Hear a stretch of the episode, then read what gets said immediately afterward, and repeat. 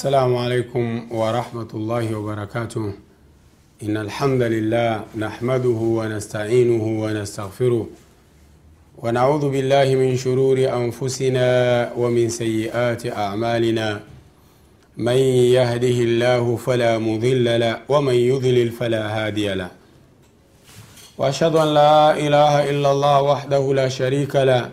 وأشهد أن محمدا عبده ورسوله. يا أيها الذين آمنوا اتقوا الله حق تقاته ولا تموتن إلا وأنتم مسلمون. يا أيها الناس اتقوا ربكم الذي خلقكم من نفس واحدة وخلق منها زوجها وبث منهما رجالا كثيرا ونساء. واتقوا الله الذي تساءلون به والأرحام إن الله كان عليكم رقيبا. يا أيها الذين آمنوا اتقوا الله وقولوا قولا سديدا يصلح لكم أعمالكم ويغفر لكم ذنوبكم. ومن يطع الله ورسوله فقد فاز فوزا عظيما.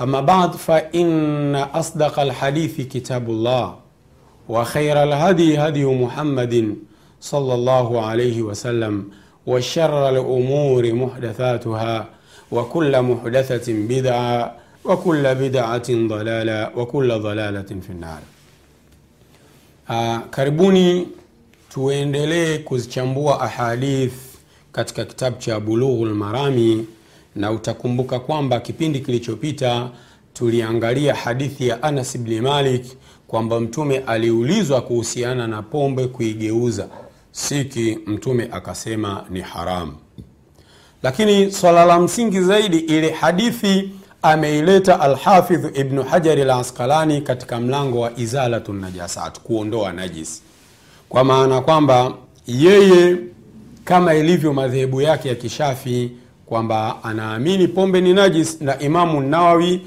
amesema hivyo waziwazi katika sherehe ya sahihi muslim kwamba pombe ikigeuzwa siki kitendo hicho hakiifanyi kuwa ni tahara kwa maana kwamba itabaki kuwa ni najis sasa tulikuahidi katika kipindi kile inshallah tutaliangalia ili swala kwa mapana na marefu kwa sababu lengo ni kubadilishana maalumati lengo ni kupeana elimu hapa na pale kukumbushana ili mtu hata kama anaamini kwamba ni najis afahamu kauli ya upande mwingine na ushahidi wao.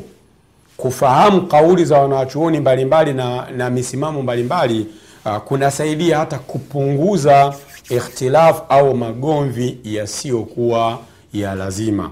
Ukifahamu kwamba mwenzangu amechukua kauli ya shekhe fulani na dalili fulani ameona ndo sahihi kwake na mimi nimeshikia msimamo fulani kwa dalili fulani. Kwao mtakuwa mnaelekezana kwa adab mnaelekezana kwa undugu bila ya kuleta farqa au ugomvi. Um, kabla ya kuangalia unajisi wa pombe kwa wale wanaosema najisi na utahara wa pombe kwa wale wanaosema ni tahara uh, tuseme kwamba pombe ni haramu kunywa bila shaka. Tunapozungumzia najisi au tahara haya mambo hayana mahusiano sana na kuinywa. Kuinywa pombe ni haram ni haram kwa kauli moja. Hakuna mwislamu anaosema pombe ni halali kuinywa hata wale wanaosema ni tahara kwa maana kwamba ikikuangukia katika nguo yako hulazimiki kufua. Ndo maana yao. Sio kwamba unywe. Kwa sababu sio kila kitu ambacho ni tahir kinaliwa au kinanywewa. Mawe ni tahir na hayaliwi. Sumu ni tahir, hakuna aliosema sumu ni najis hata hivyo ni haramu kuinywa. Kwa hiyo wengi wanachanganya kati ya kusema kwamba kitu fulani ni tahara na uhalali wa kukinywa au kukila. Hivyo ni vitu ambavyo ni viwili tofauti. Sasa a, katika kuonyesha kile ambacho kinaitwa atadaruju fi sharia au fi tashrii sheria kuja kidogo kidogo. Wanasema wasomi pombe imeharamishwa mara nne yani kwa hatua nne tofauti. Kwa sababu walikuwa waarabu wamezoea kunywa pombe kwa sheria ikawaharamishia pombe kwa hatua ili waiache kidogo kidogo mpaka mwisho wakakatazwa moja kwa moja. Wanasema wasomi wa sharia kwamba aya ya kwanza ni iliyoashiria kwa mbali uharamu wa pombe ni aya ya 67 katika suratu nahli allah anasema wa min thamarati nakhili walanabi tattakhidhuna minhu sakara wa rizqan hasana. Matunda ya mtende na dhabibu kutumia matunda haya nyinyi munatengeneza kilevi lakini pia mnatengeneza chakula kizuri. Ko allah alikuwa anawaambia faida za mitende na midhabibu kwamba matunda yake watu wanatengeneza kilevi pia wanatengeneza chakula kizuri kwa hiyo wamkumbuke allah kwa kuwaumbia hiyo mitende na midhabibu kwa hiyo hii aya iliashiria kwa mbali kwamba kumbe pombe si nzuri. Kwa sababu kilevi kimetajwa bila sifa nzuri. Wakati chakula kimesemwa rizka na hasana chakula kizuri. Kwa hiyo kitendo cha chakula kusifiwa kwa sifa ya uzuri alafu pombe ikatajwa hivi hivi tu kilitosha kwa baadhi ya watu wale wenye akili timamu zaidi kugundua kwamba kumbe hichi kilevi si kizuri. Mbona hatujaambiwa sakaran hasana kilevi kizuri? Lakini chakula tumeambiwa rizkan hasana ri, chakula kizuri. Kwa hiyo kiasi fulani baadhi ya watu wakajua kwamba kumbe pombe si nzuri. Hiyo ilikuwa ni labina ula tofali la kwanza katika hili jengo madhubuti la kupiga marufuku pombe hatua ya pili ni pale ilipoteremka aya ya 219 katika bakara. Allah anasema yasalunaka an lkhamri walmaisir qul fihima ithmun kabirun wa manafiu linnas wa ithmuhuma akbaru min nafihima. Wanakuuliza kuhusiana na pombe na kamari. Waambie katika pombe na kamari kuna madhambi makubwa na kuna manufaa kwa watu. Kuna madhambi makubwa na kuna manufaa na madhambi yake ni makubwa zaidi kuliko manufaa.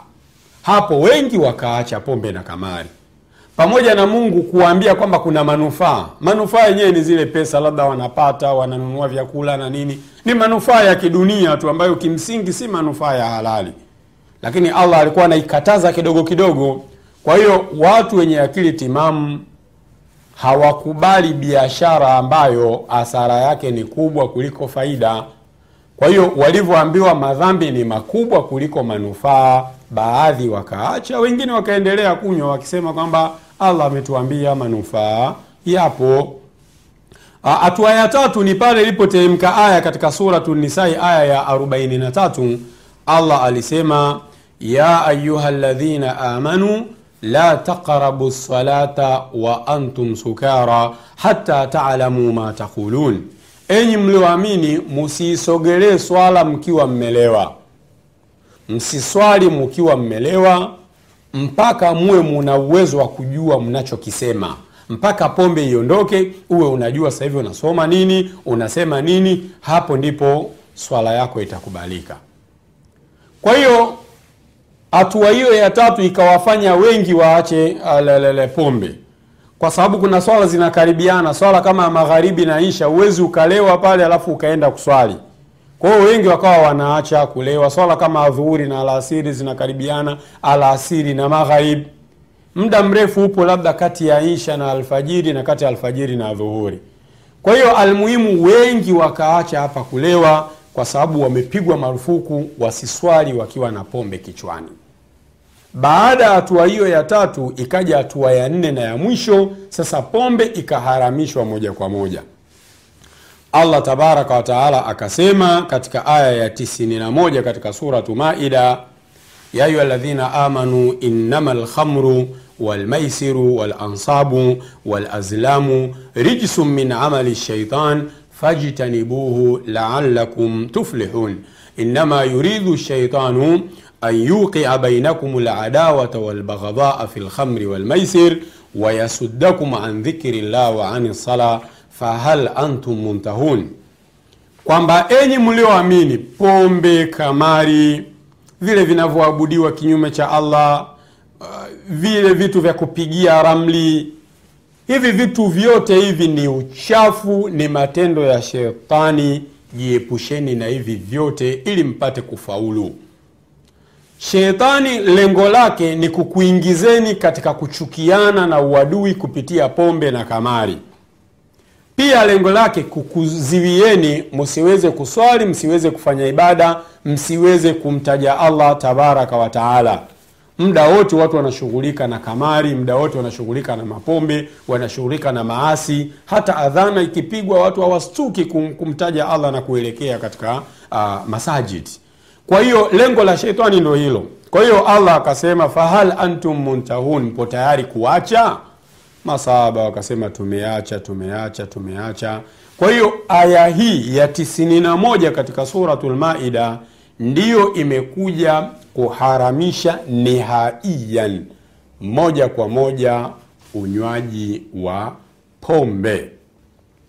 Uh, ukirudi katika tafsiri ya ibni kathiri tafsiru lqurani ladhim kwenye hiyo aya ya 91 katika surati maida ameleta hadithi nyingi nyingi nyingi kuhusiana na uharamu wa pombe wakati anaisheresha hiyo aya. Na pia kuna hadithi pale kuhusiana na masala ya kuba ngoma na vitu vingine. Utapa, utapata faida kubwa kubwa katika hilo. Ukirudia huko kwenye tafsiri ya ibn kathir. Aa, sasa tuje katika maudhuu yetu baada ya kuona kwamba pombe ni haramu na allah ametumia hatua nne kuiharamisha pombe.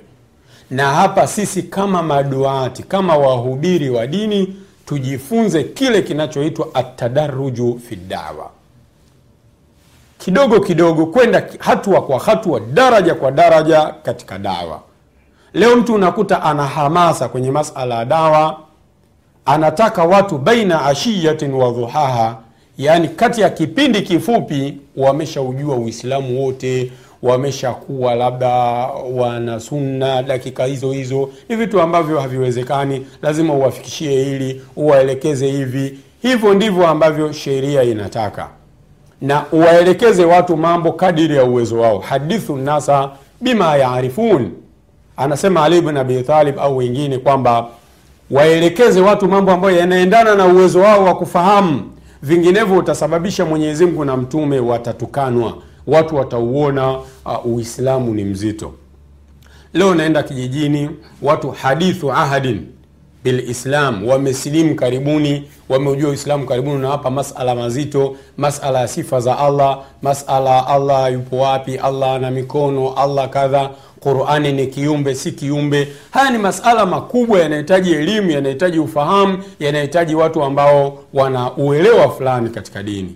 Kwa hiyo lazima tuende kidogo kidogo katika dawa lakini pia tuangalie watu tunawaelekeza nini kadiri ya uwezo wao. Ni sahihi haifai taakhiru lbayani an wakti lhaja kupitisha muda katika kuwaelekeza watu kitu ambacho wanakihitaji. Lazima uwaelekeze katika muda husika. Lakini wanasema inajuzu taakhiru lbayani ila wakti lhaja jambo unaweza ukalichelewesha mpaka linapohitajika. Ukawaelekeza pale ambapo watastafidi zaidi. Na katika hilo kuna mifano mingi mingi. Mtume uh, aliacha kuijenga kaba kwenye misingi yake misingi ya ibrahim makuraishi walivyoibomoa kaba wakaja kuijenga tena lakini hawakuijenga katika misingi ya ibrahim kwa sababu ya matatizo ya kiuchumi.